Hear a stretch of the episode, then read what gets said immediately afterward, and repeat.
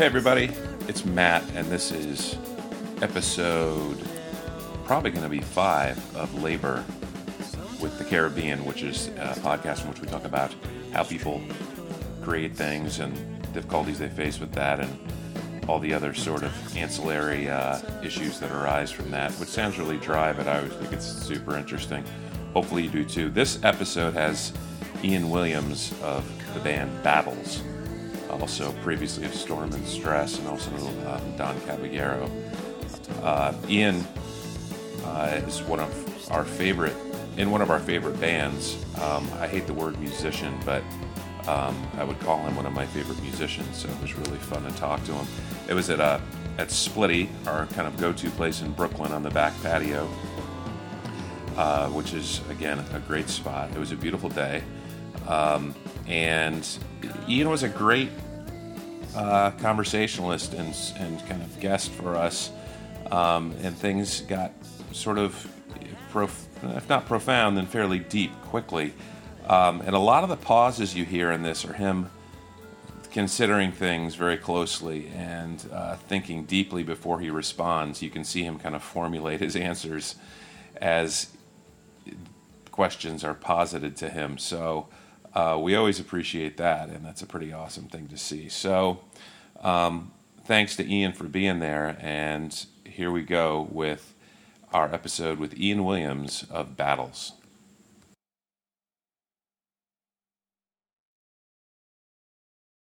So, you know, one of the kind of the angles on this podcast that we do is like it's called labor, so it's about like the act of creation and how you make stuff and how the decisions you make, but also like the mechanics of it. Not so much always the mechanics of the creative process, but just balancing all the stuff that goes on in your life and trying to make it work.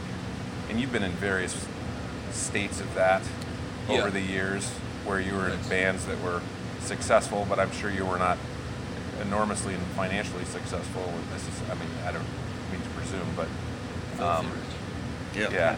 So that's one of the things we talk about with a lot of people. Yeah. It's just how you make. I mean, are you are you doing battles full time now? Is that your your thing? Yeah, that's, I mean, that's how I've, where most of my money's come from. Yeah. Yeah. When's the last time you had a day job?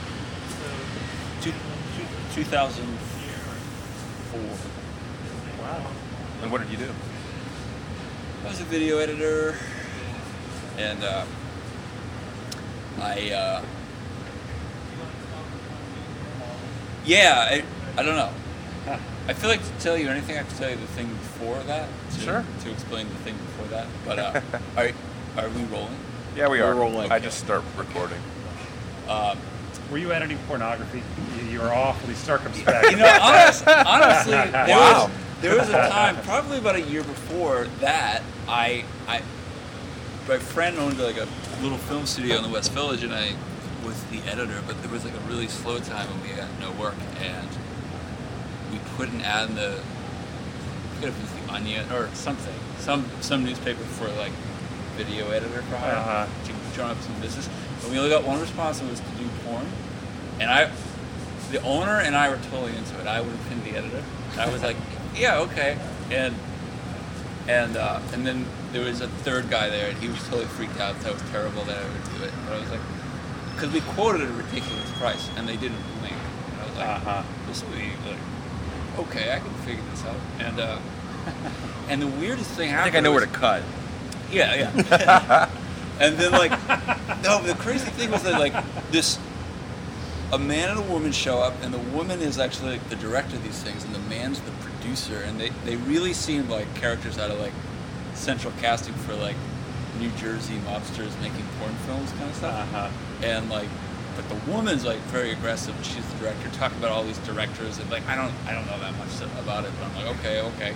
And they come and they, they give us this big lecture about the security of the tapes and how the tapes are very valuable because you know apparently they spent a year making all these tapes, the raw footage, and so then it was something like we have to transfer it to hard drive right away, and then like they need the tapes right back. It was this whole thing. We're like, okay, no problem.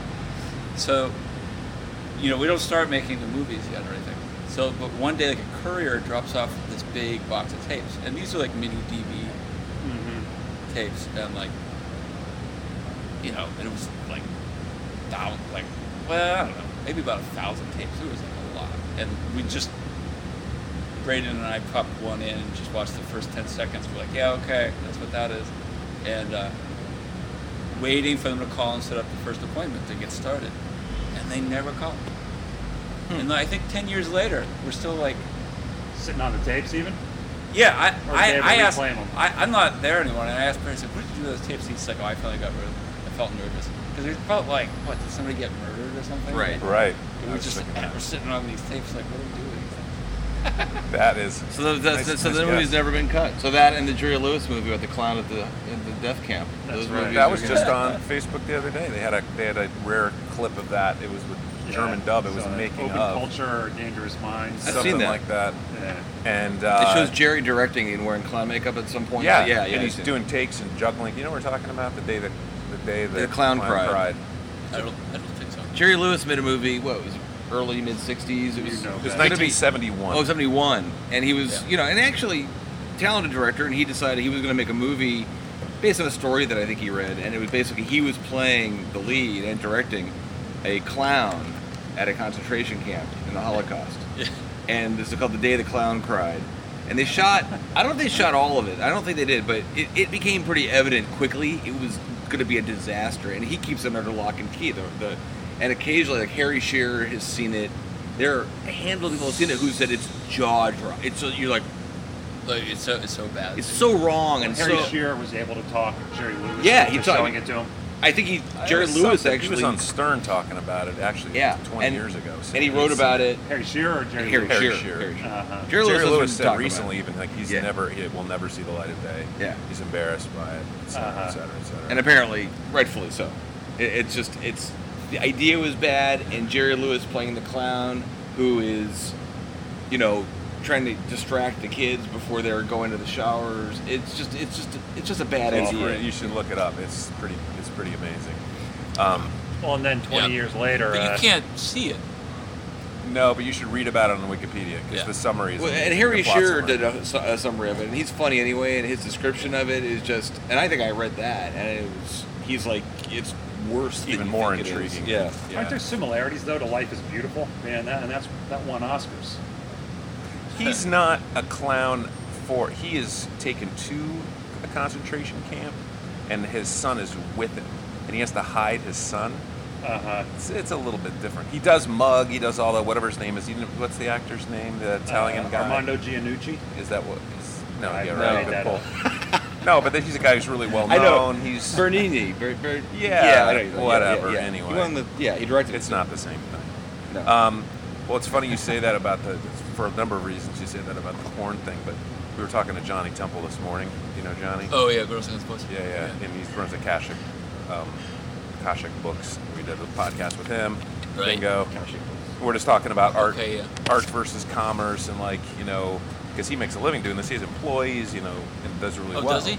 Yeah, yeah. yeah, Yeah. It's a, it's cool. a cool. It's a cool press. house. Wait, my Girls Against Boys lineup. Uh, Johnny Temple does that. Eli Jan- Janney, Janney. is the producer guy. Yes. Right. Engineer, Exactly. producer. Right. Um, we were talking about him earlier, in fact. But you know, we're just talking to him about when do you have to make decisions because you have overhead. You know, you have this business, you have employees. When do you have to sometimes make decisions to do things you wouldn't really want to do if you didn't have a choice, but in order just to make a living. Yeah. So that's a pretty funny illustration of that for one. Yeah. But I did. I don't feel totally sleazy because I we didn't get the chance to actually. yeah, do sure. It. it failed. Hey, somebody's got to edit those films, right? You know. Oh, and I didn't guess. imply you were being sleazy. I just think it's hilarious. Yeah, I don't think it's sleazy. I think, But I, it is the same I would've- question. I would have said yes. I would have been just been curious. What's it like to edit a porno film? Yeah. Well, Yeah. especially if you're asking whatever you ask, you go, oh, okay, give, ask, say yeah, me ten thousand dollars, like, and Yeah. they're like, okay, Yeah. it's Yeah. not your art. I mean, you're just doing a job. Yeah. And you're like, hey, you called my you, you called my price bluff. Right. I'm in. All right. Yeah. Yeah. I mean, do you ever have to do that?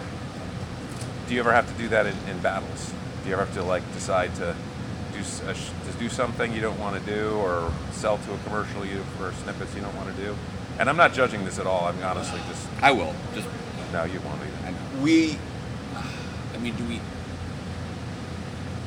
I mean, yeah. Uh, I think there. I mean, it is. It is. It is money. It is about making money, I Sure. mean, so that you can live. And you know, the, uh, living in living in New York does something to you, which I mean, you sell your soul in a sense to live here. In the sense that you're all every month you're like, next month I have to pay rent again, and it's a big number, Yeah. and you're always like, okay, where's the money coming from? Where's the, and, and you know, all, all of a sudden, you know, you know, I I did I did like in the '90s. I divide my life between the '90s and after the '90s. and the, you know, in the '90s, I lived in Pittsburgh and Chicago, and uh, life was cheaper, different sort of ideological outlook about what you have to do. Sure. And then when and I came here in the end of 2000, and all of a sudden it's like, well, yeah, all that stuff's nice, but actually I have to make a living now, and like, what do I do? And it changes your perspective living in such an expensive city. So, you know, and mo- mostly, I to me, it's always like, hopefully, I do something, I can make things that I'm so proud of artistically, but but you know, you know, I, I think ultimately, you know, hopefully, I can do things I'm proud of artistically, but then think about how I can as much money off of it as I can Sure. Yeah. And now, and uh,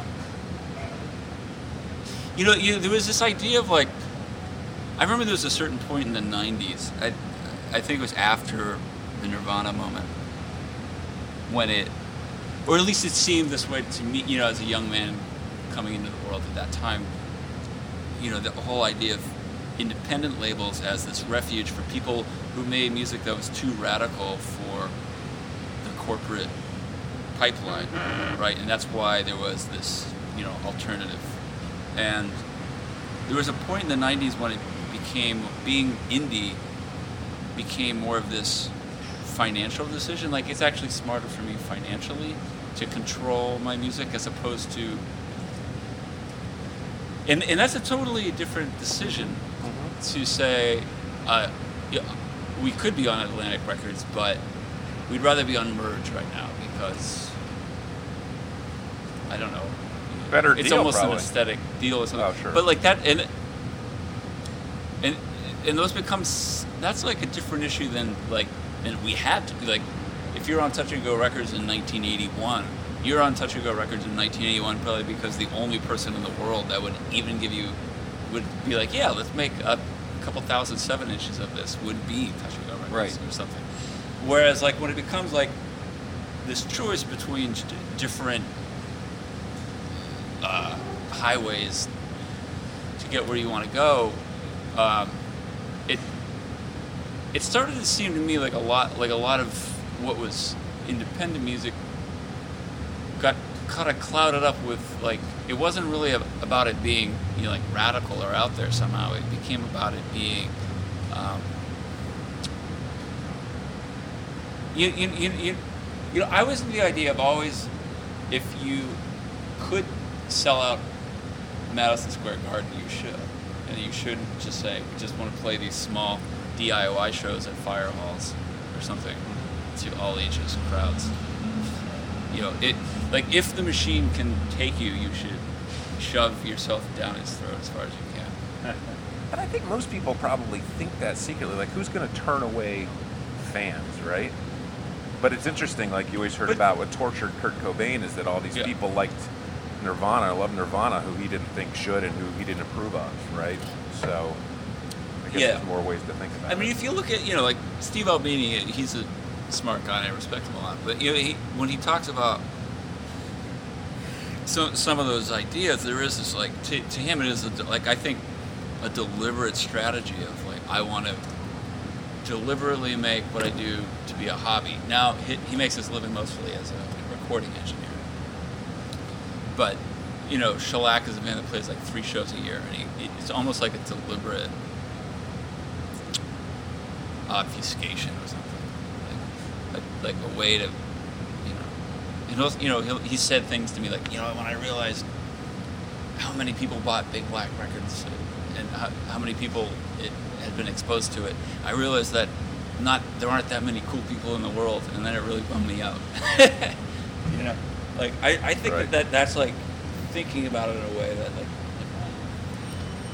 Well, I do think that post Nirvana, I mean, Nirvana, remember, led to a flurry, and that's putting it mildly, of independent bands being signed by major labels. And what one of the things, you said the economic decision of remaining independent, one of the, the the fallouts of that, and I remember there's an article in the Post or something.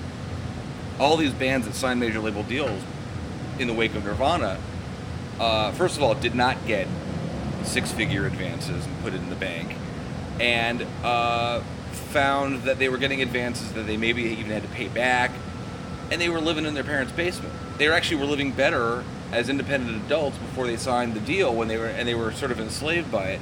And there was, do you remember that article? I think it was right around when Displan had signed with This Interscope. plan was on the cover of. They were the one of them, and it was that. just like, you know, we're making fourteen thousand dollars a year a piece, and we're, you know, and you had to make all these, all these, ironically, financial compromises to be in a major, not Yeah. withstanding any artistic compromises. So I think people started thinking, yeah, if I'm on a good, if I'm on a good major with, with a good indie with some distribution, I can actually do what I want to do, and not be beholden to anybody. You know. Well, and also, That's, but that I, maybe, I, understand. think what you're saying, yeah, what you're saying too is that you maybe actually, actually, you'll get a better return. I mean, it's the same thing as, uh, well, I don't tell tales of the school, but the, um, well, what Johnny was talking about too, Johnny Temple, talking about the same thing with authors. Like, we'll have an author who maybe, you know, gets an offer of a big advance from a giant publishing house, but it makes a lot more sense for him to not be put his art with them, even though he gets the money, it's probably going to disappear into this hole Well, anyway. This morass. This Although he did is say, never going to be. "Hey, if you can make big money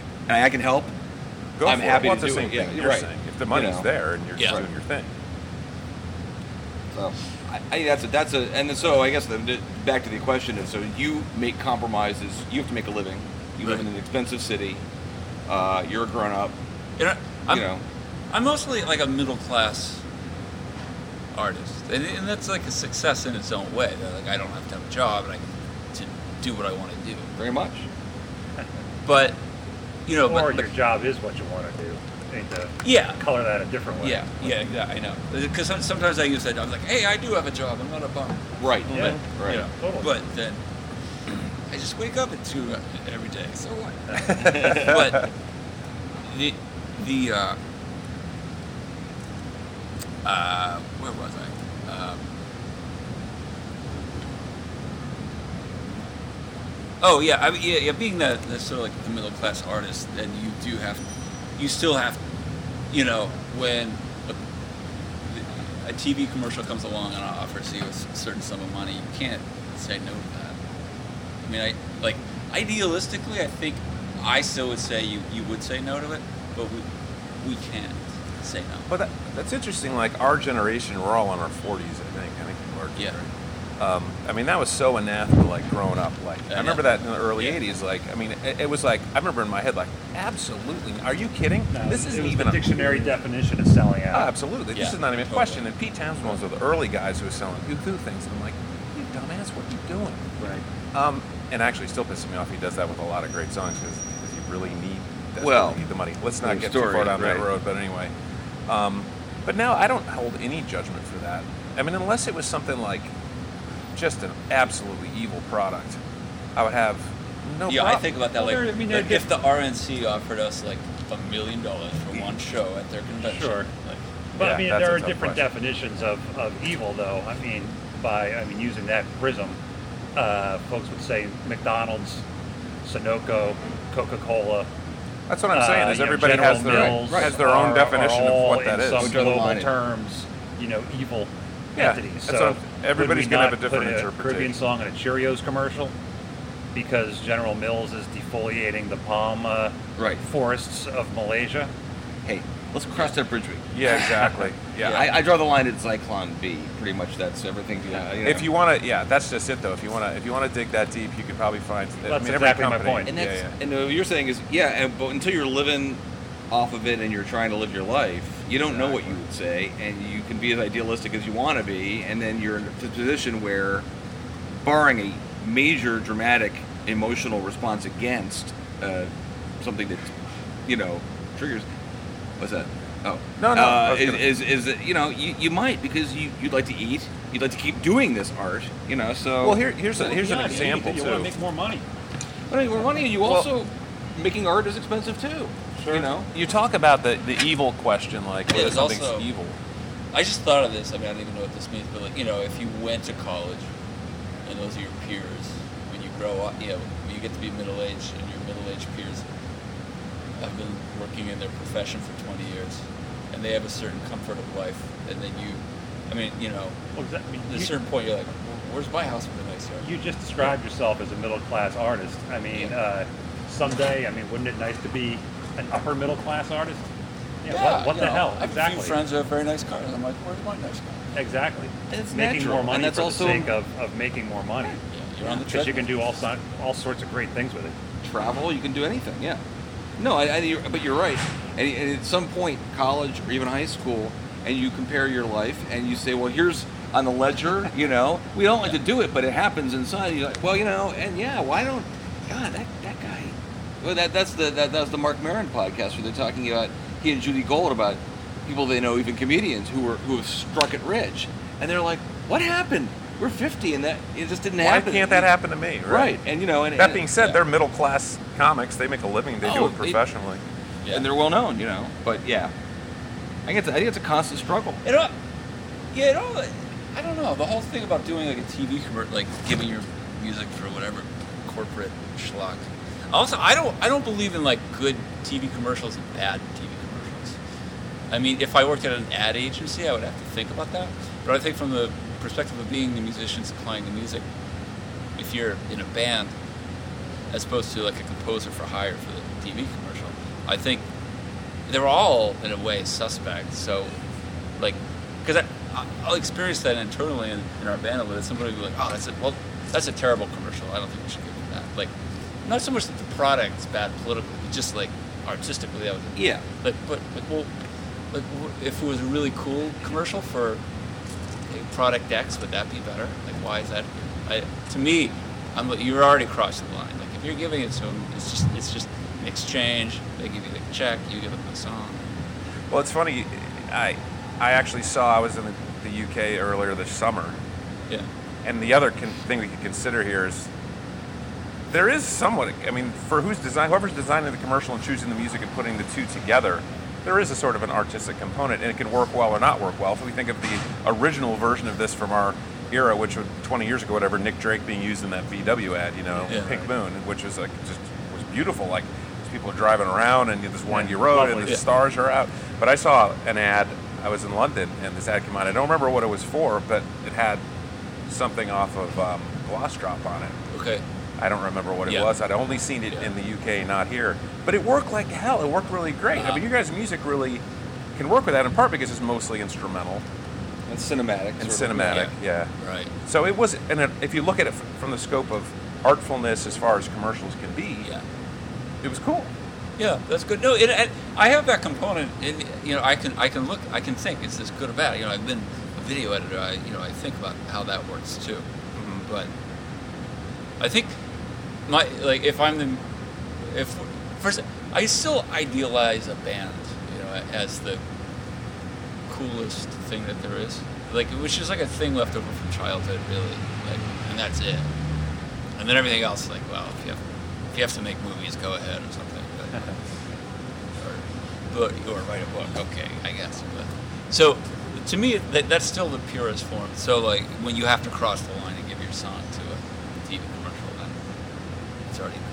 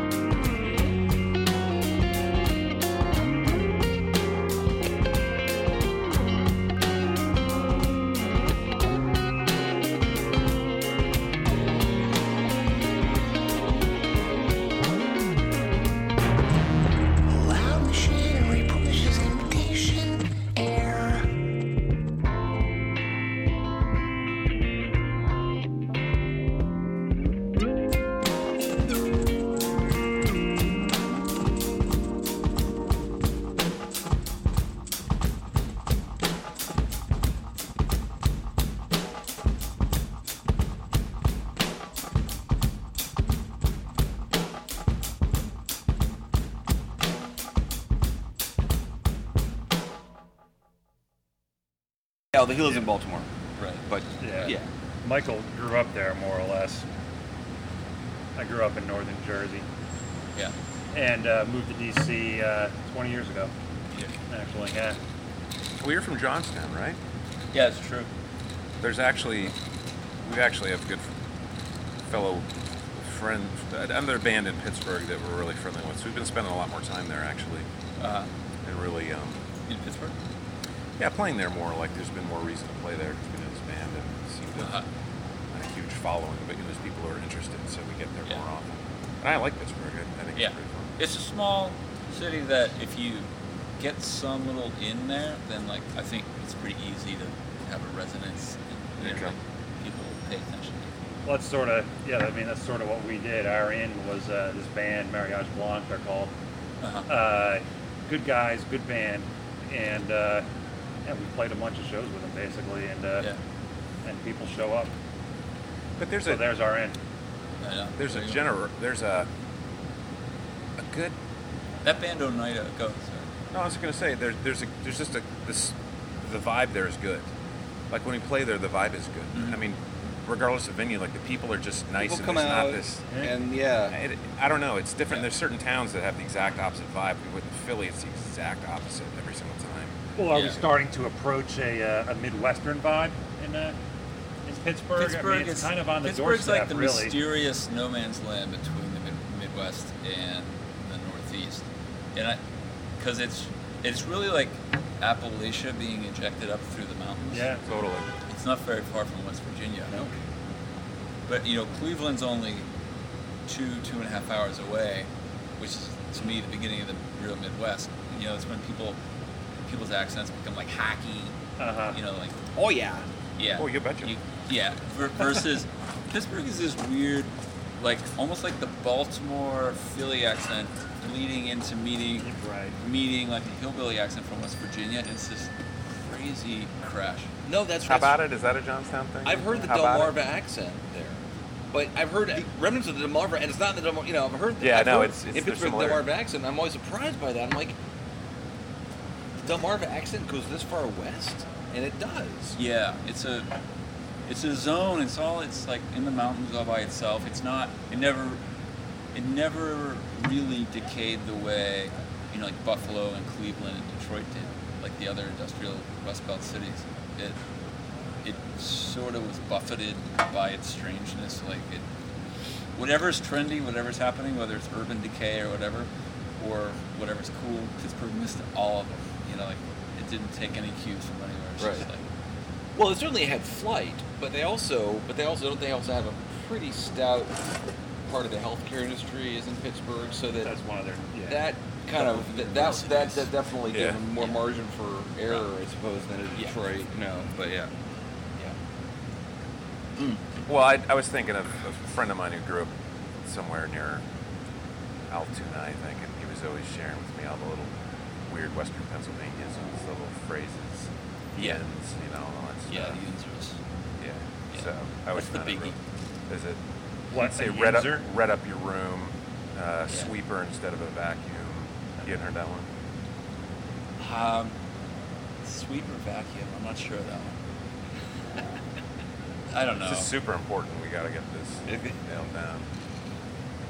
Yeah, you Gotta know where you instead of stand you on I mean, guys. Yins yeah, is the biggie, you know, that's or the- you. Huh. Yeah, but you spent some of your childhood in. See, I've read Wikipedia. You spent some of your childhood in Uganda. Is that right? No, Malawi. Malawi. Yes. I haven't read Wikipedia. Uh, yeah, did that. My dad was uh, an anthropologist, and uh, he went over there a lot, and took the family over. Um, uh, yeah, and I mo- mostly lived in Johnstown. It was I don't know. I mean, it was. I mean, it was the time of like crazy unemployment in this in the '80s. It was like I think Johnstown had the world's record highest unemployment ever, or something like in America. it's like it's like a thousand percent of the people are unemployed. They're unemployed several times. yeah. Uh, but uh, I don't know. Yeah, but somehow in the midst of that whole thing, I got exposed to, you know, bands and music in the '80s, and then, and basically, I, I would know that if I went to the Electric Banana in Pittsburgh, I could see punk bands, and then, um, and that was my my ambition. Was about it. So I was like, wow, I can go to shows. And, you know, my dad, my dad taught at Pitt, so I had a tuition ride, free ride there, doing, you know, I was like, all right, let's go to Pitt. And for the most part, my college years were more the music community than the college. Sure. But, uh, Yeah. that was it. Well, what were you gonna? You you had something. Oh no, I, I was. This is completely off the topic, but I was, as a performing, touring musician, I, we saw you at the Black Cat, and I immediately was jealous of the double video screens. You know, Oh, that I'm was one so of the jealous. coolest things. Yeah, it So was you guys great. gonna come out with triple ones? Well, we're working on it. Actually, did you do any? Did you do any of the editing with your editing background of any of the video stuff? Did you, you know? No, it was a crazy story how that all came together, but um, I no did not Did didn't not. have any time. Right. I've never seen anybody do it that way with the vocalists. Well, that was I cool mean, you're in a unique yeah. situation where you have these vocalists who you actually Yeah. want on it, and you want them featured, but obviously they can't be there. But it was really so effective. The way that all came together was, uh,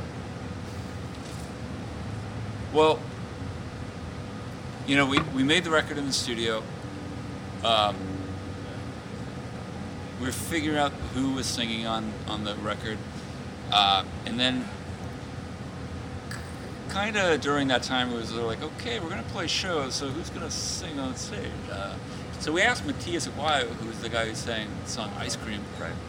to sing tour with us for a couple of years and we didn't really know him though that well and he goes okay and so we're like wow okay great uh, so that's taken care of and then like uh, and then in the midst of that my mo- my mother got extremely sick and we finished the record but all of a sudden like Matias was to sing so we had like all these shows booked and then last second Matias backs out you know, he had his reasons. I'm not saying it was his fault. So all of a sudden we don't have a singer, and it was like, and I'm like spending all my time at the hospital, and I'm like, we're not even practicing. And it was like, well, we'll just like ask everybody to make a video of themselves singing, and like, so it was sort of like a last minute scramble, and uh, and you know somebody, James, this guy who works for United Visual Artists UVA, which is a which is a they they made the Battles Tonto video. So Oh yeah. they they kind of set that thing up the first time. The, the videos. To get into the geeky technical stuff, and we should explain to people listening that the screens are behind you guys, Right. and they're fairly large, and they actually feature the vocalists who sing on um, gloss drop for each song, and it's perfectly synced. So I assume it's the geeky question is: Is this like MIDI? How did you how do you do the sync the syncing? Yeah, uh, just trigger. I would trigger the vocal. Um, I would play the audio off of a computer, and then there was another computer attached to that that would stream the video. And uh, yeah, I mean, simply put, that's what happened. It's cool. It doesn't feel any more or less restrictive than No. the syncing you guys do. No, no, that's about it. I mean, you, you, you have to think, you know, when you play a festival or something, there's always like that, you got to run a video. Because the video laptops like lived up by the mixing board. So like at festivals, like sometimes there was always this crazy moment when you have to like run a wire through an audience on the through a grassy field and That then makes you feel really cover doesn't it up and you know Oh. like you know uh, Pray? there's- yeah there's, there's a lot of like funny like the more i'm sure you know this like the more technology you add to your show the more ridiculous everything gets in a certain sense of like you know what like i'm s- i'm like standing like on stage in front of like maybe thousands of people and it's like a wound up rock show and i am like rebooting my computer right now like why why how did i get in this How did I get- position? yeah. why is this happening I could just play guitar. Life shouldn't be like this. Well, that's no. we I, dipped I- in and out of that, and Yeah. it's Oh, been we- liberating to when you get rid of some of this stuff. Yeah, It's we actually different. dumped some of our just just because we were, we're trying to do this kind of lean and mean, and I missed some of that stuff, and I and I'm sure it'll be back, but it is, and you guys, but I mean, in the video thing too. I mean, you were gonna be, you were gonna have MIDI stuff anyway because you were gonna trigger stuff musically, so to, to trigger the vocal yeah. and the video isn't necessarily Right. gonna make it more or less fluid. I mean, in other words, they're I know. I was a thinking click, more you know, almost so- like psychologically, Yeah. but there is an extra Yeah. computer added. It sounds Yeah. like. But I would think it too. A lot of that burden probably is on John, though, right? I mean, 'cause he's playing against pre-recorded beats or clicks or things like that, right? Yeah, not pre. Yeah, we never use a click. Well, see, this band always had a loop. We always created a loop, Mm-hmm. a loop on stage, and the loop amp always sits behind the drummer and, and blared, blares at the drummer's head. but everybody on stage can hear it, and that and that's sort of like the base of the song. I mean, so that's our click. So there's no click. Yeah, yeah. Well, no, but he, but the, but they're a constraint so that you can Yeah. you can pi- you can layer stuff on top. we of were it. talking about on the way that's over, medium. and you know, when the advent of drum machines in the '80s, I remember reading an interview with Stewart Copeland. He's like, playing against those things, like you can't speed up in the chorus, like you can't go faster. I mean, in Yeah. other words, you know, I play drums, so it's a there are, and I've played against pre-recorded beats like that, and it's a different animal. You're not Yeah. totally free. You're always conscious of it. It's not all bad. But I think for for some kinds of drummers, it can make it actually makes them more free because they, they don't actually have to keep the beat. I mean, the beat's always there, it's there. They don't lose it. and they, yeah, and like it lets them actually be more free, which is actually for like John, it's probably a good thing because that guy is so rigid anyway. So it's Well, I was gonna say he doesn't seem to be to like constrained by it at all. Yeah. yeah. no, no. I mean, he's pretty explosive, and it doesn't seem to, to hold him Yeah. back. So I yeah. did that in my in my old band Don Caballero. We started using like a loop pedal in like '98. I think when the we were two guitars, one guy quit, and then and to fill up the space, I got a, like an Akai digital loop pedal, and that was probably like when like those loop pedals started becoming commercially available, like simple, affordable digital. Mhm. And uh, and that and that's like how that whole system started, like sending the repeating loop to the drummer. That thing. I was listening back. I hadn't heard the Monitor EPs, the ones on Monitor, and uh, I listened to them progressively through. And it's a, it's really fascinating to listen to the growth because I mean there was the same model I think where you had a loop going, but it Yeah. just it was much more apparent. That's what was happening.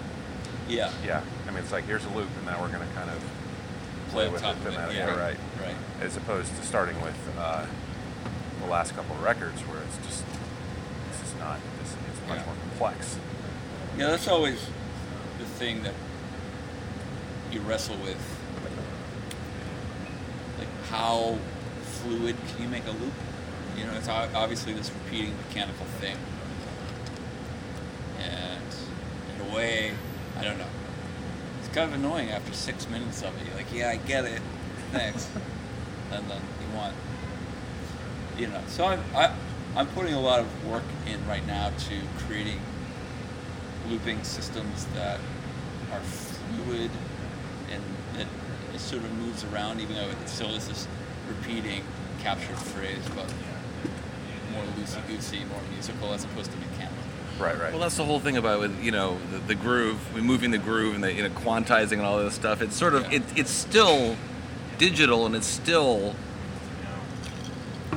artificial, but you can you can play with that a little Yeah. bit, you know. And, and the systems become more sophisticated. You can play with it in more subtle ways, and so it doesn't sound so rigid, you know. It's and, kind of amazing right now how accepted it is for people just to play backing tracks Oh. on stage right now. There used to be scandals. Because I, Yeah. my wife, when she was a kid, she went to go see ELO. Now it's not a band I've ever ever liked, but ELO that was the tour they got into deep trouble for having backing tapes. I don't know if it was wow. some orchestral Probably stuff. for like the orchestra. yeah, probably, yeah. and probably, probably because it just Yeah, wasn't. the E, the L, or the O? Which one was uh, well, who's guilty? pre-recorded? yeah, right.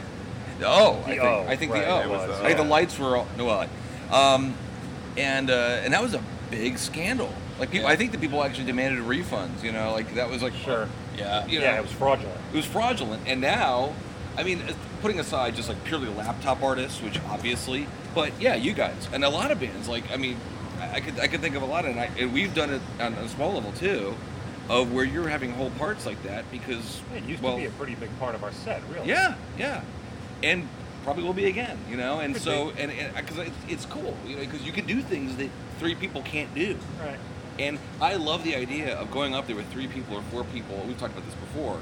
Going up there and providing something that transcends our physical limitations so that we can go up there and present a performance or a show that has things that, wait, three people can't do that. And there's some mystery involved. Like, I don't know how you do some of the stuff that you do.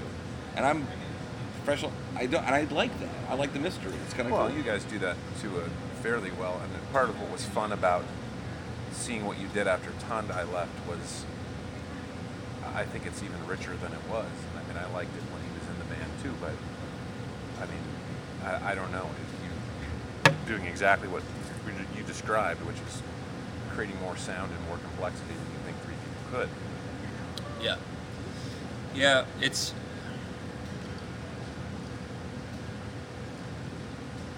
It, it all, it all kind of coincides. I mean, I like having been in bands now for like over 20 years, and like it, to me, the novelty of plugging a guitar into the amp and just one, two, three, four, and playing a song is kind of like boring. And so I'm always looking for a new trick, a new something.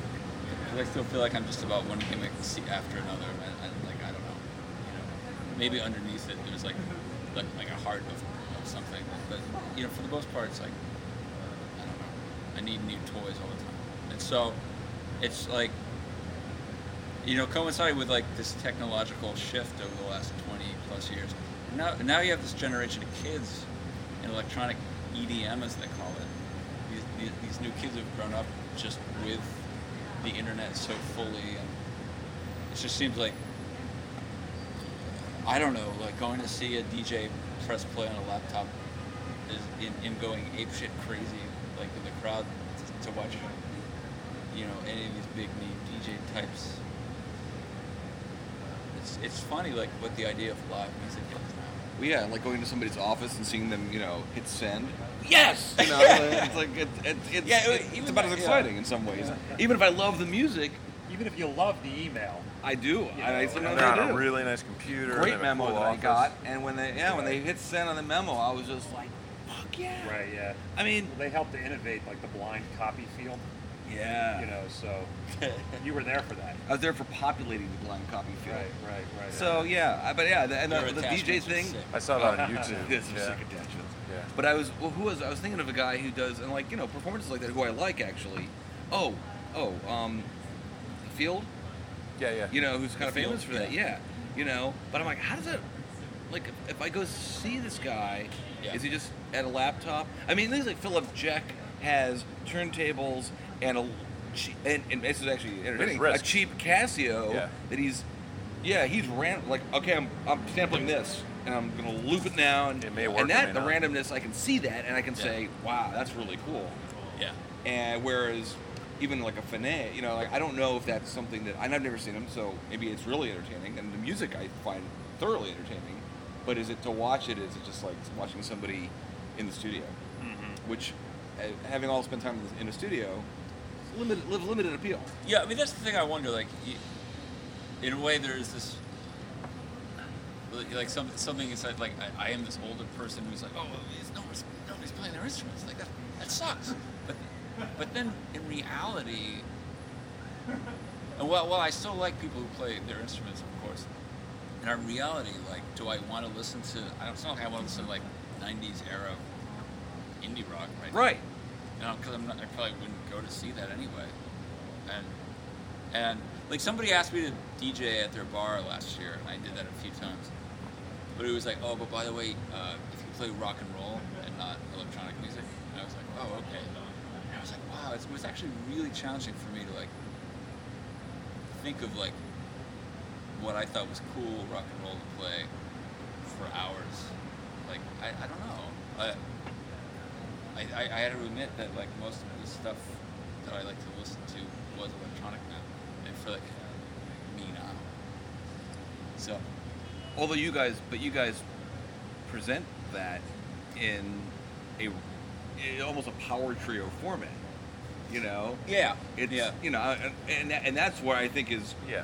And It's a rock experience. So it's it's a, it's a, it's a yeah, it's a rock it's both. performance. It's heady and it's also It's a rock performance, but it's obviously coming from a different place. Yeah. And so that part of your brain can appreciate that as a performer and saying, okay, well, I, I'm still plugged into that, but I'm also doing something that is, is electronic. Yeah, I'm still like I'm probably of the generation that like I saw the Jesus Lizard a bunch. I'm still like figuring out how to do something good, as good as the Jesus Lizard, but knowing I they've already done what they did, and therefore I have to think of something different. Right.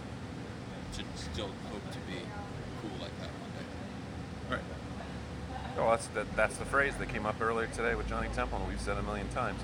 We wouldn't do what we're doing if we weren't trying to.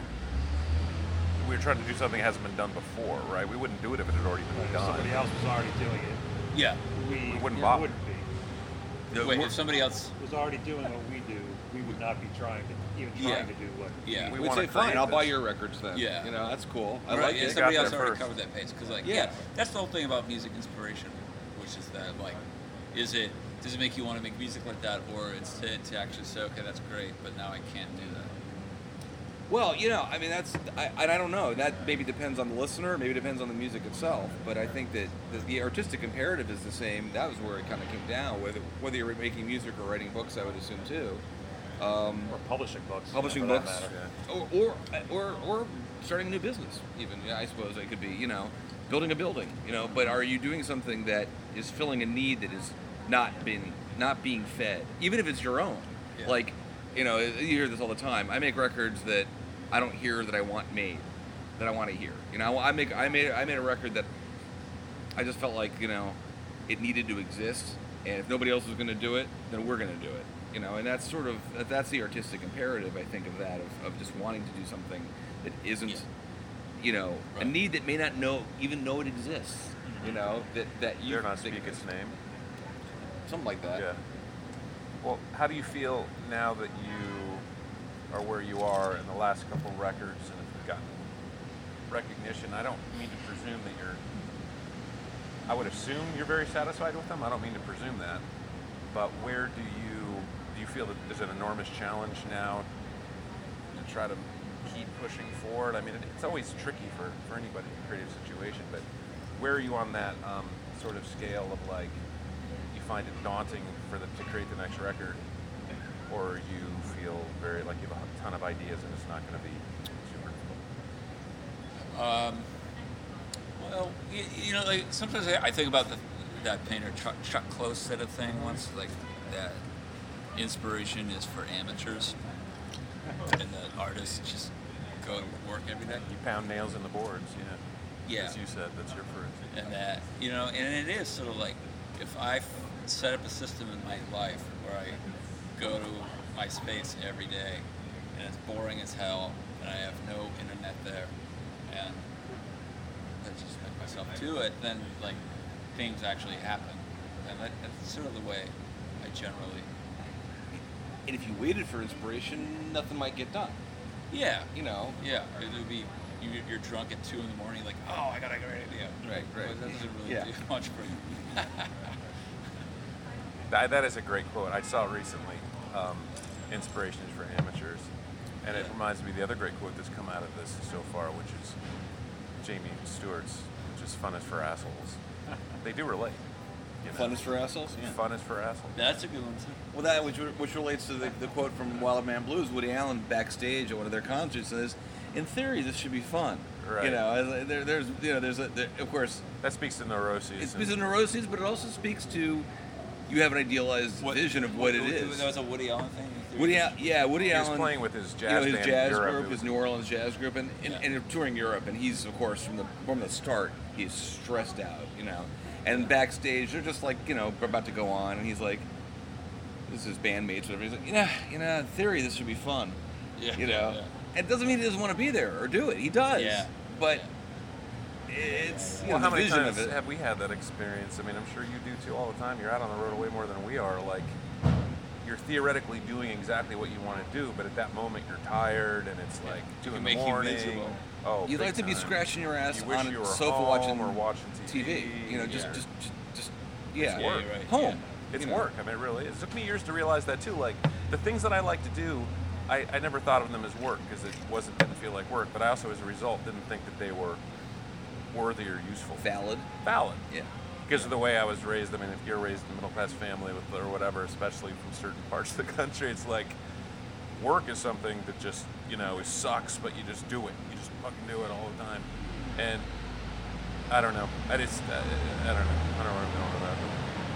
Well, Finish the thought. it kind of goes to what you were saying earlier. You know, you, you look at your life and you you know you're like I'm I'm 40 blah blah blah and I'm this or that or the other and I and my friends from college are here and I think that you know and we see this a lot and we always said this about what we do is that we just we're lifers and we just that's Yeah, what we do. it. We're always going to do it no matter what else is going It'd on. be a lot lives. easier to not do it. much easier to but so many people people some of whom are very talented just stop doing it and you, you know maybe, Yeah. maybe they had success maybe they didn't and maybe if they had success it's even easier to stop because if you reach a certain level and you can't stay there then your heart is just completely torn out of your chest if you're if you go down here but the bottom line is you were saying this before this may be another reason hey i'm x years old i gotta I gotta, I gotta get real, or I gotta earn X amount of money because all my people that I grew up with, whatever, they're doing this, and they have Yeah. nice cars, or they have, you know, External referencing. and and you know, no matter how successfully you might feel what you're doing, and you're, but you know, there's always we have all these measuring sticks in our culture,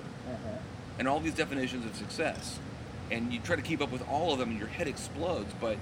Yeah. It's part of the American way. You Yeah. pay attention to that. See, I, I ultimately don't think I really care that much about money. I really don't care for poor, which actually is kind of like middle. If you come from a middle class house, like I never had, I, I never grew up poor, so I never. I'm not afraid of not having money, Right. and I've often lived month to month, and that's okay. It doesn't scare me. I'm like, whatever, I'll figure it out. But you know, I think kids classically, people who grew up actually really poor are the ones who are like, my God, I'm going to become a lawyer and work for a corporation, and I will never be poor again. Like, I don't have that fire. I don't really care. So I'm not. I'm not really. I don't really think I'm like thinking about trying to make money that much. But um, Although you mentioned fire, and that actually this is come the other angle with fire of, of, of, of an artistic fire or hunger, and that is that good art comes from from that, and sometimes success extinguishes that fire. Which Yeah, is you know we've you Well, know the Ian Svenonius line, which was that the kids who grow up in Manhattan are never uh, the ones who do anything in life, but it's the kids who grew up in New Jersey on the outside that are really hungry to get in. Like this guy right here. Yeah, Yeah. Like, this, like this guy right here. They're, they're the ones that are like, oh god, I, like I'm gonna take out. You know, that's why a place like like these magnet cities like New York are like really defined by their immigrants. Or Sinatra is the classic uh, illustration of that. Actually, You're right. Going from Hoboken, he, Yeah. I mean, it was a story he told many times. He'd sit there in Hoboken, Oh. staring across the river, And the guy- saying, "Th- "That's that's where I want to be." Oh, and the guy And who- that's where I'm going to get. Yeah, and it's the guy on the outside. Yeah, the outsider sings New York. You know, Yeah, that's right. Right. the, That's the right. classic New York song. Yep. And that, like, I want to connect it to world history now. Like the uh, whoever wrote From Dawn to Decadence, that was like some like world historian guy uh, who died, I think, this year actually. Uh, I'm forgetting his name, but uh, but his whole thing was that like what, like the concept of Western culture that grew from Rome and then spread throughout Europe. But you know, the Europeans were all savages at first, and then eventually converted to Christianity. And this idea of like Europe grew out of that. Uh, that it was always the people in the fringes of the West who, who were the most fanatical about Westernism, about like Europe and Christian, and that like Ireland was actually civilized by Rome and this idea of Christianity way before um, England was. And yeah, I get you. We're probably talking. I don't know, 500 AD or something. But that that the idea of it's always the people on the fringe who are the most radical. And like when I think about the fringe of whatever the object of the culture is, when I think about like the Hasidic Jews and also some of the ultra Orthodox Jews here in Brooklyn, those are like maybe not the Hasidics, but some of the other ultra Orthodox Jews. There's like some of the most radical dudes going to Israel doing the settling, the settling stuff, like you know, build, doing the settlements in Palestine and stuff. And it's like th- that that that, that gung ho idea. It's always people on the edge, on the on the just on the outside of it that are the. Anyway, and this is the guy from New Jersey who sings the song about New York. That's right. Well, what's your reflection on that? You're the you're a real history guy and a political guy. And what do you what do you? Oh, I don't know from that I had a reflection. I was more formulating a one-liner, actually. Oh, that's fine too. Go ahead. You know, about Hitler growing up in Austria and saying, Yeah. "One day I'm Yeah, going to there rule Germany." Yeah, right. There you go. Over there. That's right. Right. Well, we have talked Wait, a lot. did he? Yeah, how'd that work out? I don't have the story yet. You didn't finish the book yet. I didn't finish the book yet. Pete Beatty gave it away last He just grew night the, during that in, interview. the- the- where I am. He just grew the mustache. I don't know anything else. What's happening? Um, well, we do talk about those origins, and you've talked about this a little bit too. Like, I'm 45, Michael's 49, 43. 43. I mean, why the hell are we're not making a living from this? But we're still doing this, right? I mean, we put a lot of time and effort and money into this. Dude, more Um, than And I've been taught this been coming up recently. Like you said it today. Why don't you tell that little anecdote about that buddy of yours who was playing that car song on the bus? Uh, well, we were listening to uh, satellite radio on the way over here. Just what I needed Uh-huh. by uh, by the Cars was on. Yeah. You know, great song. And uh, there was a guy who uh, I went to high school with. Well, I won't say his name actually. Uh, a guy I went to high school with. Cool guy, nice guy. Uh, Giving it away now. Yeah, you know, uh, all the girls liked him, and, he, and he played in the band. He like he had his feet in a number of camps. Yeah. Uh, and he was sitting in the back seat on the way to an away football game, playing just what I needed on the guitar, like Yeah. surrounded by girls. And uh, it like it was a seminal moment for. You're like, I never want to play the guitar because of that, or I Or- do want to play the guitar. Well, no, it's exactly no, it was it was Really exactly good like what I what I wanted uh, to do. was the And coolest and move not, ever. not even necess- and it was more about the guitar than it was being surrounded by girls even. yeah. uh, I just thought it was it was really cool. Uh, and uh, I mean, I can finish telling the anecdote. I'm not entirely sure why you asked me to, to, to bring it up. Actually, Well, because but you know, and then we were talking about how uh, I don't know. I guess people just stagnate and, and stop. I guess. Well, here's what the, you took away. We did talk. You went on to talk about how this Yeah, no, guy. you yeah, checked. you you checked him out there. on Facebook, and he's like, his tastes have stopped about right that time. That's a different issue. But what I was going to say was, what I said as a punchline to that story was, and here you are, 30 years later. Like you saw him doing this, you thought, I Oh, want right. to do that. Here you are, 30 years later, and we're not doing this to make a living. I mean, it'd be nice if we Or could, but we're not getting paid. We're to be surrounded by girls. We're doing it for some reason, and those things have come up. What are those reasons? You know, there's a lot of reasons. I thought Right. about it a lot. There's they're really strong and compelling. I do remember saying at one point, even to my mom, when I was was probably 1983 or something, like, "This is something I want to do." Like I was reporting on a fortune. Like, this is something I want to do when I'm grown up too. I want to do this. I want to do this. And I'm still doing it, right? So it caught me in some way. And there's those moments, you know, where you're like, "This is it. I'm going to do this no matter what." Yeah, Yeah. I mean, I, uh, I've had this thought. You know, I don't know that I've ever put it in so many words to you guys, but I've had this thought a number of times since we've been doing these podcasts and, and, and interviewing people. I mean, I've wanted to play guitar in a rock and roll band ever since I knew what playing guitar in a rock and roll band was. Yeah. Uh, it it just captured me, and, and it has been like the center of my uh, you know my dream life really Yeah. uh, ever since. Yeah. Because unlike what, what you said earlier, even though I mean I play guitar with you know a lot of pedals and a lot of effects, and I, I try to manipulate the sounds, uh, you know, any number of ways. Uh, and part of that is to keep myself interested uh, and do things, you know, and like just do things a little bit differently and, and distinctively. Uh, you know, but I- but I I do still get a charge out of a out of plugging a, a guitar in Yeah. and uh, and I've got a new fuzz box that I'm using now, uh, and all it does is distort. It doesn't do anything fancy or weird. Yeah. It's just a kick-ass Yeah. distortion box. Yeah. And I fucking love it. Yeah. I mean, I can totally get lost in that, just like I could ten years ago. Yeah.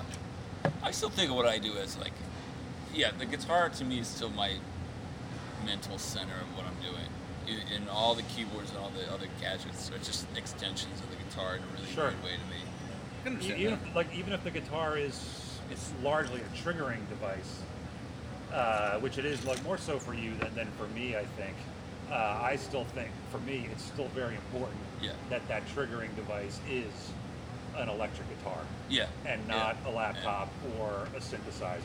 Right. It is a I know what you fucking guitar. Yeah. I know what you mean. Well, something tactile about it too, and there's also something about the picture of Jimmy Page that I had up on my wall in my bedroom of the guitar. You know, it's like Yeah. that's the, the guitar. I know. Every keyboard player always wanted to play guitar, Absolutely. Yeah. and very rarely was it the other way around. Now, Yeah. we all came of age at a time where it became cool to play synthesizers and, and beatbox and all this stuff, but it didn't mean you ditched the guitar. It just meant that you added these things to enhance your experience of playing the guitar in some Right. ways, or enhance the experience of making songs with the guitar. And and uh, so no, I mean that's that's what attracted it. You know, attracted me. It just looked looked like a cool thing to do. And oh yeah, all my favorite music was coming out of those boxes. So yeah, you know, great. Well, let's get into some total dorky geekery here. Uh-oh. Speaking of, let's talk. Well, let What were we you guys doing? could definitely talk. I know. Yeah, right. Yeah, this is sure different than enough. what we've been doing. no, well, this is. You guys should definitely. This is. This. I'm opening the door to gear questions for one Uh. thing. These guys are gear guys for sure. Um, but I just think it's interesting, like your stage setup with the keyboard, how it's propped up like that. Mhm. I mean, I can see some ergonomic reasons for that. Is that Yeah. simply the reason? You guys know what I'm talking about? Yeah, I do. Yeah, I, yeah, yeah, exactly. Yes. Uh, yeah. You know, right. So it, yeah, it's about making the keyboard rock. It's very hard to do that. And how do you, Yeah, way hard. That's yeah. you know, like okay, the the reality of, you know, when you sit at a piano, you know, you stick your arms straight out, and they're at a certain angle to the keys, right? And that's the best way to play them. And when, so, okay, so if you say I want to stand, I don't want to sit on stage, and you want to stand on stage, then either the keyboard has to be like really high. if you want to keep that angle to your hands, you know, you have to like stick the keyboard up by your shoulders, which would be kind of weird. That would look really Yeah. silly. Although I think I just had an idea for the next tour. but uh, Like you know, some, some, this one guy I know puts his like crash like his ride, like super, super high up like. It's the totally guy, weird uh, looking. the, the drummer for Beth. Yeah, exactly. Yeah, exactly. Yeah. and so if you stick your arms a little lower, then the angle is like 45 degrees to the ground. So, uh, yeah, and that's the thing. It, whi- which leads to like so many ridiculous. Like I, I become, I, I again another situation I curse myself in where, which is like what, everybody else in my band shows up to a gig and they're like, okay, I got my pedals plugged in or whatever, Plug and I'm play. ready to go. and I'm like, like I spend like an extra hour before everybody. I'm like getting like, um, like all these stupid like arms and extensions going, and like make sure the Velcro's there. I'm like, ah, what a, like, why am I, I? I own, I own so many like stupid keyboard stand accessories. It's just like, really, like, wow, how did I get here? Why is happening? Isn't it funny how it speaks to like comfort though? Because, I mean, I, I'm a drummer, so like, I like things at a certain level. If they aren't, it's gonna bug the shit out of me. We certainly have little things like that. You can't just put your guitar strap wherever and sometimes play here, sometimes here. But it really is on stage, which in some respects, a ludicrous situation that you're on stage. I mean, you, none of us, 100% of the time, I guess, or at least when you begin, you don't feel super comfortable. You got to find a way. You're on, you're on stage all the time. It's part of your uh, your full time. It's a different stage though. I'm I a teacher, so like. Oh yeah. But I, I can jump into that no problem. Like, and I'm just comfortable here enough. I mean, playing uh, At least playing music. check.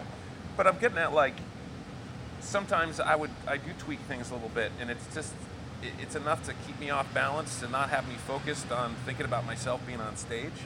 Yeah. So it seems like you found that niche really because you look extremely comfortable on stage. Maybe you feel comfortable too. I don't know, but it, it is a cool look. I really like when you do that. Oh, the, yeah, the angled keys. Yeah, oh, it's cool. super It is cool. Yeah, Uh, yeah. but it has to be functional too at the same time. Or Yeah, to me, it really comes out of the, the, the need for that 45 degree angle to the ground if you're standing, so you can reach down and play the keyboard. And they, they kind of feel like they're like guns coming out of Yeah. my holster. Doesn't that make you feel confident? Like, Yeah. Very I mean, few people you're kinda how to joking, but you're keyboards to kinda that. not, That's right? the, Yeah. you know. Is he a cowboy or is he a keyboardist? Is a gunslinger I said that at your Black keyboardist. Cat show. I whispered Maybe- in your ear. Yeah. Yeah, I mean, oth- outside of maybe Keith Emerson, who has said that? And Keith Emerson like plunged like daggers into his keyboard. He was so trying to make it like into a guitar. Did he? Oh yeah, he tried. Always I don't with the Keith Emerson. like ELP, It always turns just- to yeah. Keith Emerson. Be a ELO and ELP. Yeah, I don't like either one of them. No, I know. Same here. ELP, uh, that's that's Powell, Powell as well. Yeah, Emerson, Emerson, Emerson, Lake like and Powell. And Powell, yeah. That's a Um, law firm. Yeah, Um, I wish it were. ask ask some gear questions. Ask some hear gear questions. I want gear questions answered. I don't know what the questions are. I don't know if I, I don't know if I have any gear questions. I mean, gear to You me know, is I- you know is important only in the sense lets you do your thing. I mean, my, my take on gear is uh, I I I've always been practical about it, and like I I just want to. In a lot of ways, like I, I think.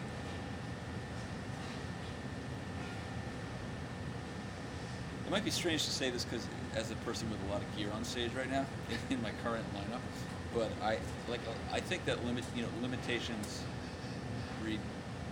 more create creative responses, and I I I think that you can drown in too many choices, and I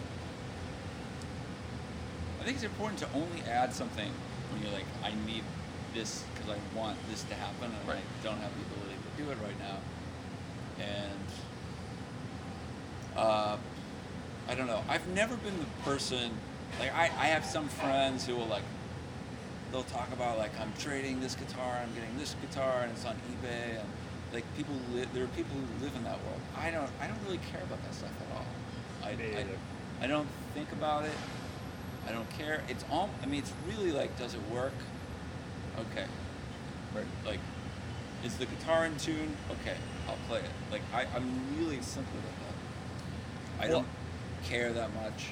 It's not like a sex object for me. It's like this. Gen- it's a generic module that, like, if that guitar breaks, just give me another one, and if that amp breaks, just give me another one. I'm into the amps I like tend to be like clean bass amps mostly, so I'm not really like married to like an amp sound. Right. Uh, I think a lot of the sounds I make happen before it gets to the amp. Uh, I don't know. I, therefore, it's it's a strange. It's a utility. Like my need. My probably my relationship with gear is like I need it to be like a a Toyota Camry, like just reliable and not sexy. And not break. Yeah, When you yeah. need it. That's about it. That's really the well, and I think actually this is the thing that I think is a, is a center, sort of a center tenet that I've always followed and we've talked about before, and that is that I think maybe in those exact words, limitations are great for creativity. They're great for art. Lack of resources is one of the best things that can happen. You know, you don't having endless numbers of tracks available and all these things and all this constant, you know, constant stuff and is uh, it's a trap because uh, we talked about this yesterday. You get caught up in that part of it, of the acquisition and just like, and it's it's interesting stuff, but you know, and you get away from actually making something that's useful, you know, and and I think that when you're limited and stuff, you don't have 50 mics, you know, you don't have all this stuff. You're like, well, how are we going to do this with what we have? And then you start thinking, you start problem solving, you start thinking about ideas that, that you wouldn't have thought of because you would have had the Well, device to necessity take is care the of mother it. of invention. And you would have had the Figure out. device that would take care of it instead of your brain taking care of it, your imagination taking care of it. So, mm-hmm. Well, you have Kevin Shields as an example of somebody who had the opposite issue, and then Chinese democracy. You know, fable, unlimited budget, unlimited time, et cetera, et cetera. Wait, Chinese democracy was that the Guns N' actual, Roses. actual that was, It was a Guns, The N' Guns N' Roses. Roses record that was It finally came out, Yeah. didn't it? Yeah. This bomb, but he spent like a billion dollars. I'm exaggerating, but you know. you could have whatever you wanted at all times. Yeah, unlimited time, resources, access to the studio, everything else, and Yeah. you get shit. and it's There has to be limitations. you don't really have to think a whole lot. You know, after um, I remember, here's an interesting in between situation, which is that the uh, I think it was the third Don Cab record we made in downtown Detroit at White Room Studio with Al Sutton, and he was about to record the Kid Rock record, but it was the one that broke Kid Rock. Because at, so at that time he was sort of like a local Detroit guy, Wish he'd stayed there. but he came into the studio when we were in there. And I remember to take measurements for his hot tub. so we were like, who, the fuck is this guy? And like, it's the most ridiculous thing I've ever seen in my life. And uh, and th- this is his full on like rap rock. Oh time, right, no, you know? before he was Southern Rock again. Yeah, right. Yeah. And uh, Southern rap rock. so now, so Whatever it is.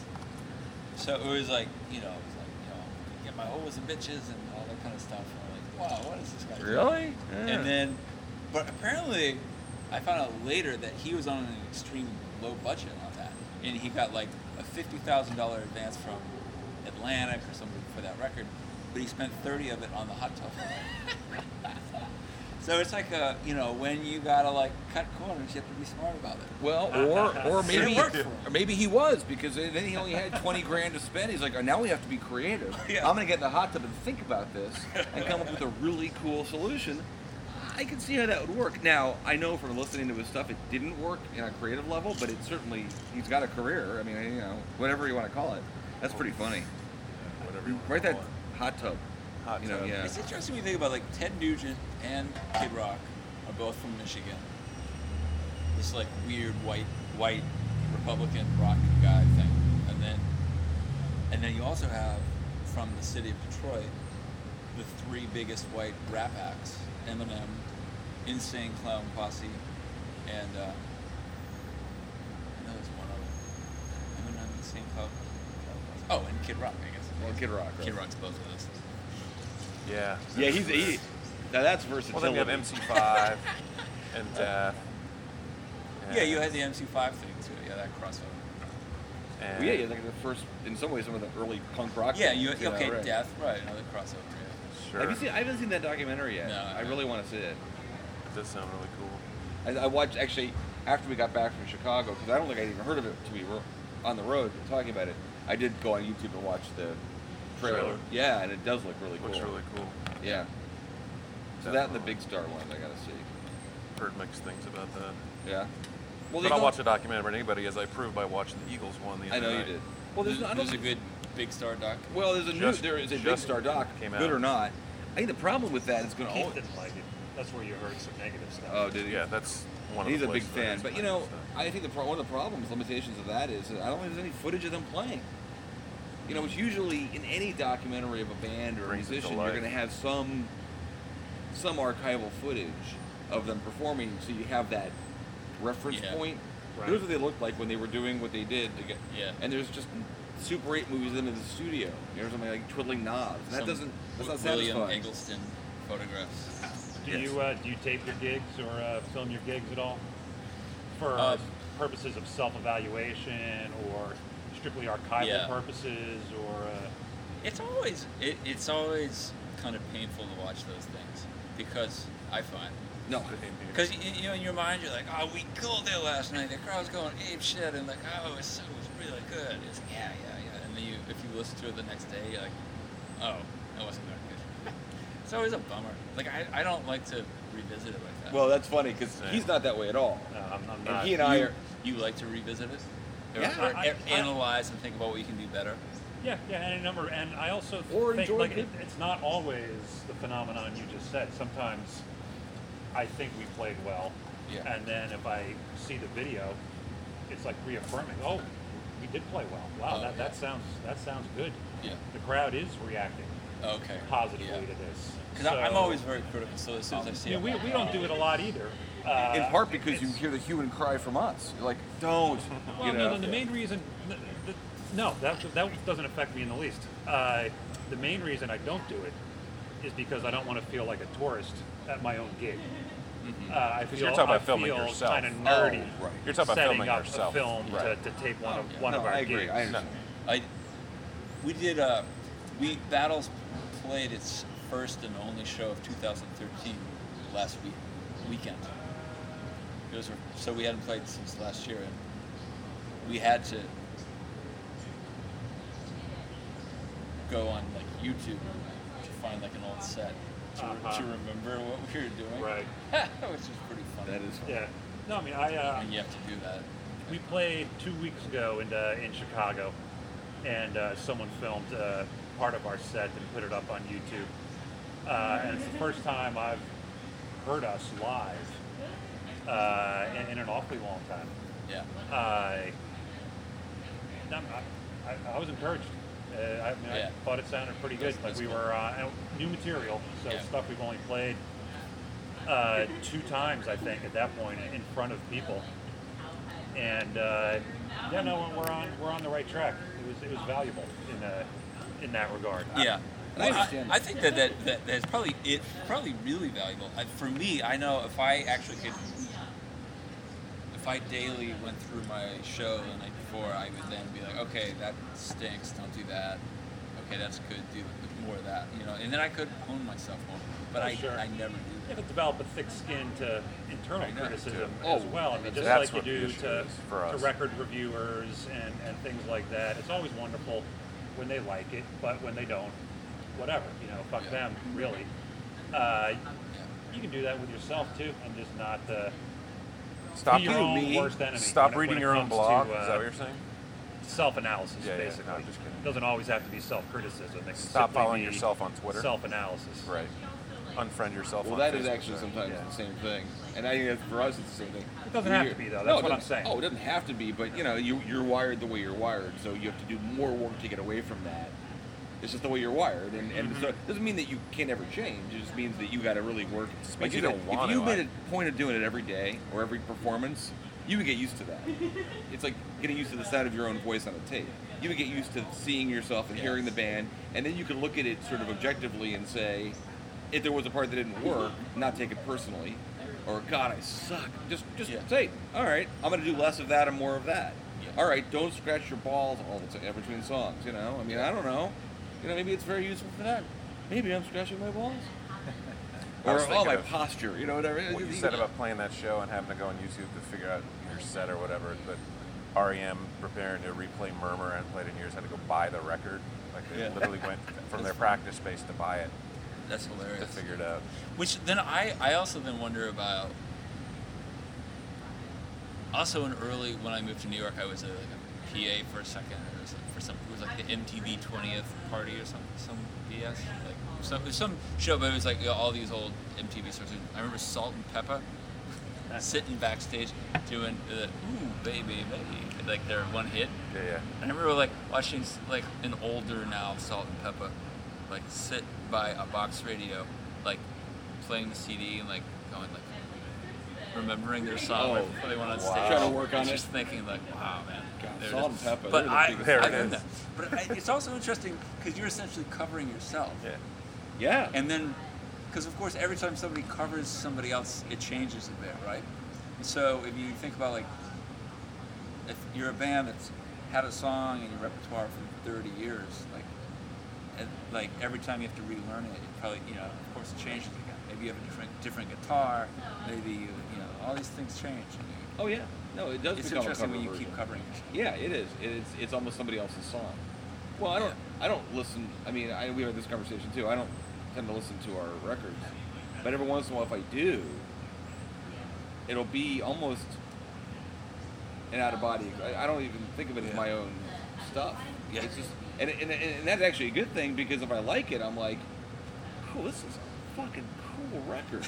I love this band. I've always and wanted I'm to in hear it. this. That's great, you know. But and it, and it, it sounds contrived, but actually isn't. And and I the reason I don't listen to this because I usually can't.